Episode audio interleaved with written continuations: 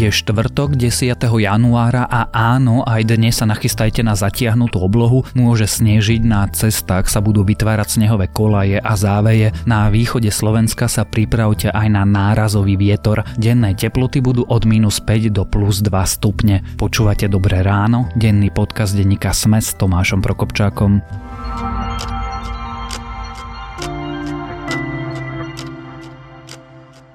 A teraz už krátky prehľad správ.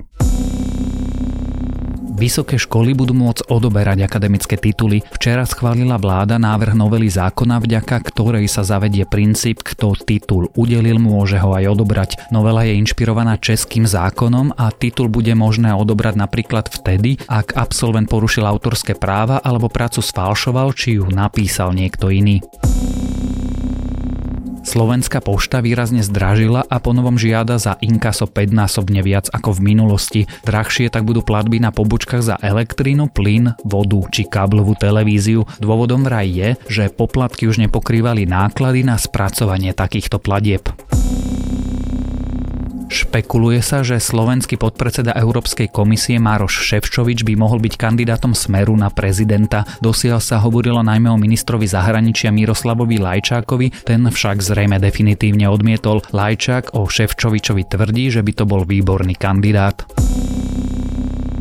Britská vláda znovu predložila do parlamentu návrh dohody o Brexite. Poslanci tak budú o návrhu niekoľko dní diskutovať, parlament však už medzičasom presadil prekážku k tvrdému Brexitu v britskom rozpočte. Podľa čoraz väčšieho počtu analytikov to môže znamenať, že Británia skončí pri druhom referende.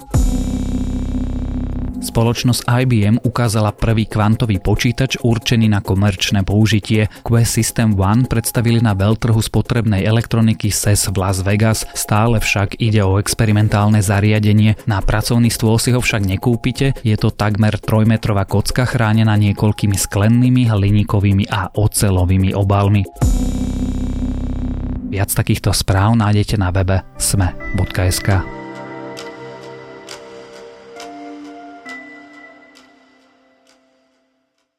Dlho to vlastne bola disciplína jedného človeka a nesúťažilo sa o prvé miesto, ale kto bude v lyžovaní za Mikaelou Šifrinovou na tom druhom. Lenže Petra Vlhová momentálne prežíva svoju životnú sezónu a tento rok ju dokázala niekoľkokrát poraziť. Lenže otázkou je, akú za to platí cenu a akú cenu platia profesionálni športovci za svoje krátke kariéry a ako po nich končievajú. O Petre Vlhovej, ale aj o Veronike Vele Zuzulovej, o profesionálnom športe, jeho výhodách aj nevýhodách výhodách, o vrcholoch aj pádoch, rizikách, výhrách a prehrách sa dnes rozprávame so šéfom športu denníka SME Marianom Súčom.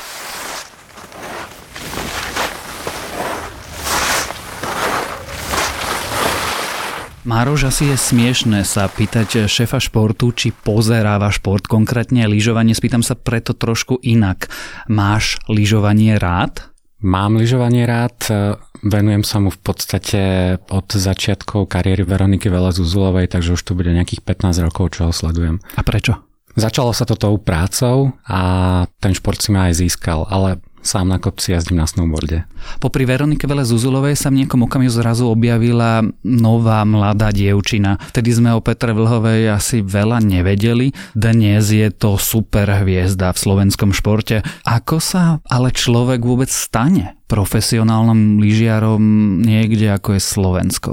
Prípade Petri Vlhovej to bolo tak, že jej rodičia mali bufet e, na kopci v Jasnej, takže bola v podstate veľmi často na svahu, na lyžiach. Tento šport si oblúbila a bola v ňom dobrá takže jej rodičia sa rozhodli ju v tom podporovať. Čiže kúpte si bufet, je ten návod, ak chcete, aby z vašich detí vyrastli raz veľkí lyžiari. Je to jeden zo spôsobov zjavne. Čo sa teda vlastne v tejto sezóne zmenilo? Petra Vlhová v minulosti bola na pódiu výťazov, niekedy sa jej darilo lepšie, niekedy horšie, ale teraz sme no, zhruba v polovici lyžiarskej sezóny a ona bola už trikrát prvá. Zmenilo sa práve to, že v minulosti bola občas e, vysoko, občas sa jej až tak nedarilo. A práve v tejto sezóne sa jej darí udržiavať si stabilitu tých výkonov a jej tréner hovorí, že je na tom mentálne silnejšia, že je sebavedomejšia, zlepšila samozrejme techniku a veci, ktoré priamo súvisia s lyžovaním, takže je to kombinácia viacerých faktorov, detailov, stravovania, väčšieho profesionalizmu, toho, že vlastne na ten šport, na ten športový výkon myslí aj vo chvíľach, keď nie je na lyžiach a priamo netrénuje prišiel nový tréner alebo zmenili sa tréningové metódy, lebo toto sú veci, ktoré opisuješ, by som predpokladal, že je prírodzenou súčasťou profesionálneho športu, že to od začiatku takto chceš robiť.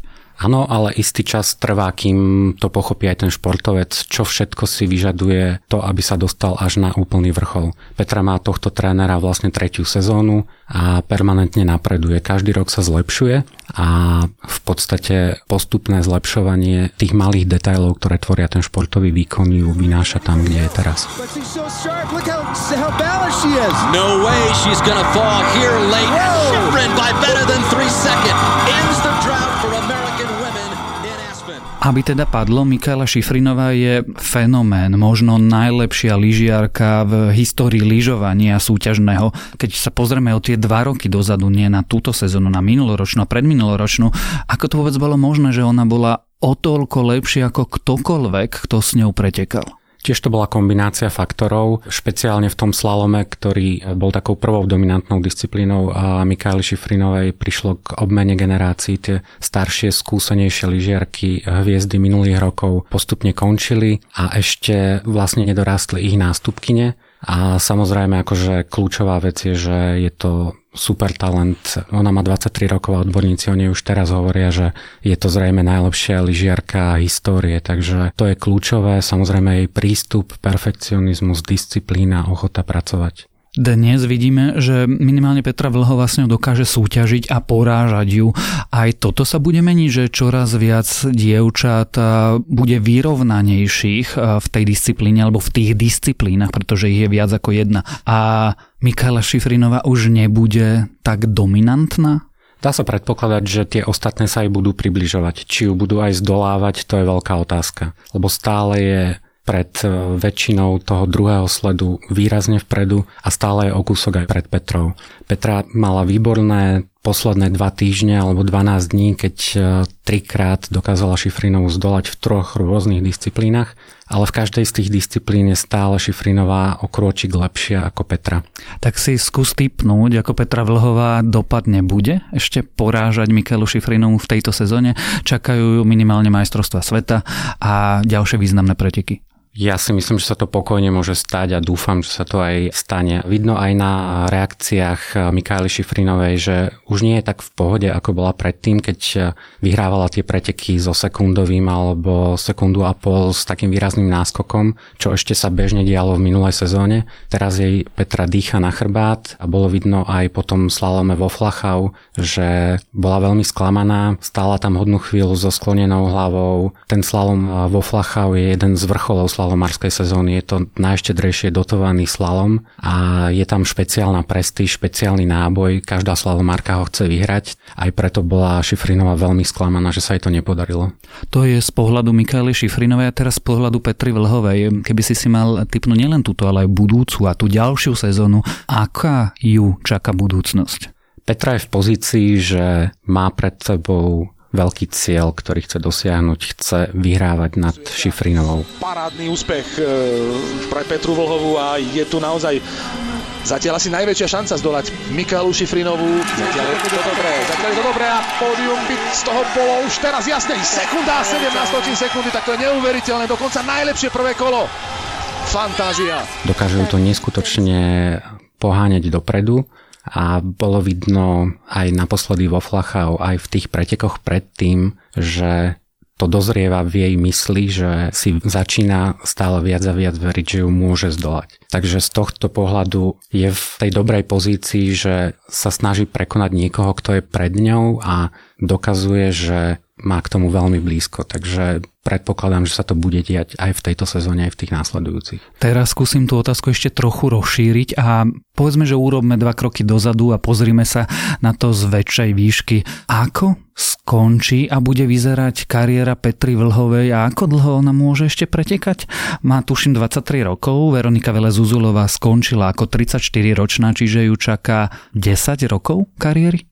Ak e, sa nestane nič závažné, tak e, zhruba to je vek, do ktorého e, vrcholové zjazdové lyžiarky súťažia. Niektoré o trochu viac, niektoré o trochu menej. Samozrejme môžu do toho vstúpiť zranenia. Aj Veronika Velez Zuzulová mala tuším dve alebo tri sezóny také, ktoré vynechala takmer úplne, lebo tie zranenia pri zjazdovom lyžovaní bývajú väčšinou závažnejšie a s dlhšou rekonvalescenciou. Takže aj to je významný faktor pri zjazdovom lyžovaní. A čo bude robiť potom? Pretože toto je téma, ktorá mňa napríklad veľmi zaujíma.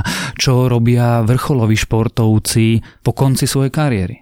To je veľmi individuálne. Myslím, že ani Petra teraz nemá šajnu o tom, čo bude robiť po kariére a veľmi to bude závisieť aj od toho, aká tá kariéra bude úspešná. A čo robia takíto športovci vo všeobecnosti? Čo robí dneska Veronika Vele Zuzulova? Veronika je mama na plný úvezok, má trojmesačného synčeka, popri tom začína komentovať pre RTVS, spolukomentovať lyžiarske prenosy.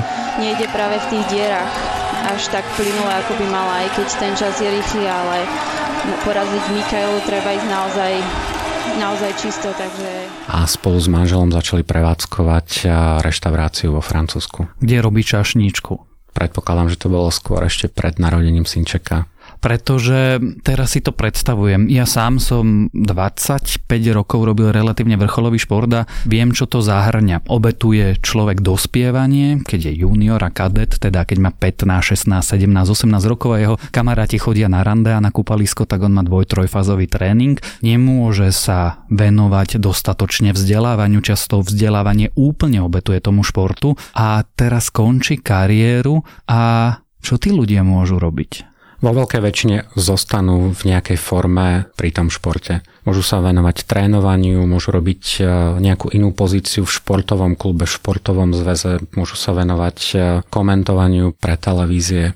Nestretáva sa s tým, že by ľutovali tie obetované roky? Nie každý je majster sveta, nie každý vyhráva slalom, nie každý je Peter Sagan. Určite sa nájdú športovci, ktorým tá kariéra nedopadla natoľko úspešne, ako si predstavovali, alebo nemala finančne taký efekt, ako dúfali, alebo z toho finančného efektu, ktorým ten šport priniesol, si nedokázali ušetriť e, dostatok peňazí na to, aby mohli v tej pošportovej kariére do niečoho investovať, čo by ich živilo ďalej. Pretože zarobiť za 10 rokov na ďalšie 4-50 ročí života nie každý dokáže. Preto sa opýtam prakticky a vlastne nakoniec. Ty by svoje dieťa, keby za tebou prišlo a povedalo, oci, ja chcem byť profesionálny športovec, reagoval ako? Na sebe to som mal tak, že zhruba v 17 mi bolo jasné, že sa musím rozhodnúť, či sa chcem basketbalom živiť, alebo sa nechcem basketbalom živiť. To rozhodnutie príde. Samozrejme, že v tej situácii si zohráva množstvo okolností svoju úlohu, o aký šport ide, akú perspektívu má to dieťa. Určite by som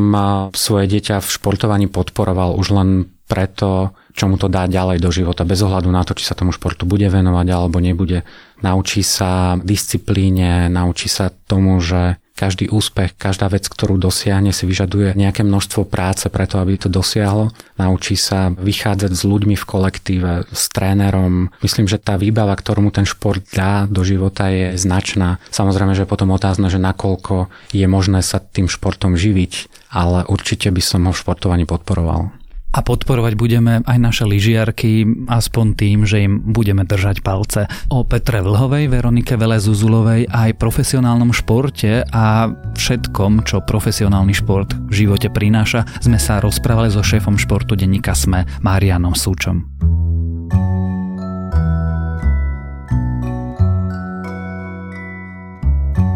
A to je na dnes všetko. Želáme vám krásny deň. Počúvali ste Dobré ráno, denný podcast denníka Sme s Tomášom Prokopčákom. Dobré ráno nájdete každé ráno na titulke Sme v dennom newsletteri Sme alebo sa prihláste na bezplatné odoberanie každého dielu vo vašej obľúbenej podcastovej mobilnej aplikácii. Dobré ráno nájdete aj vo vysielaní Trnavského rádia na streamovacej službe Spotify alebo v domácich hlasových asistentoch od Amazonu aj od Google. Samozrejme, všetky epizódy sú aj na adrese sme.sk lomka Dobré ráno.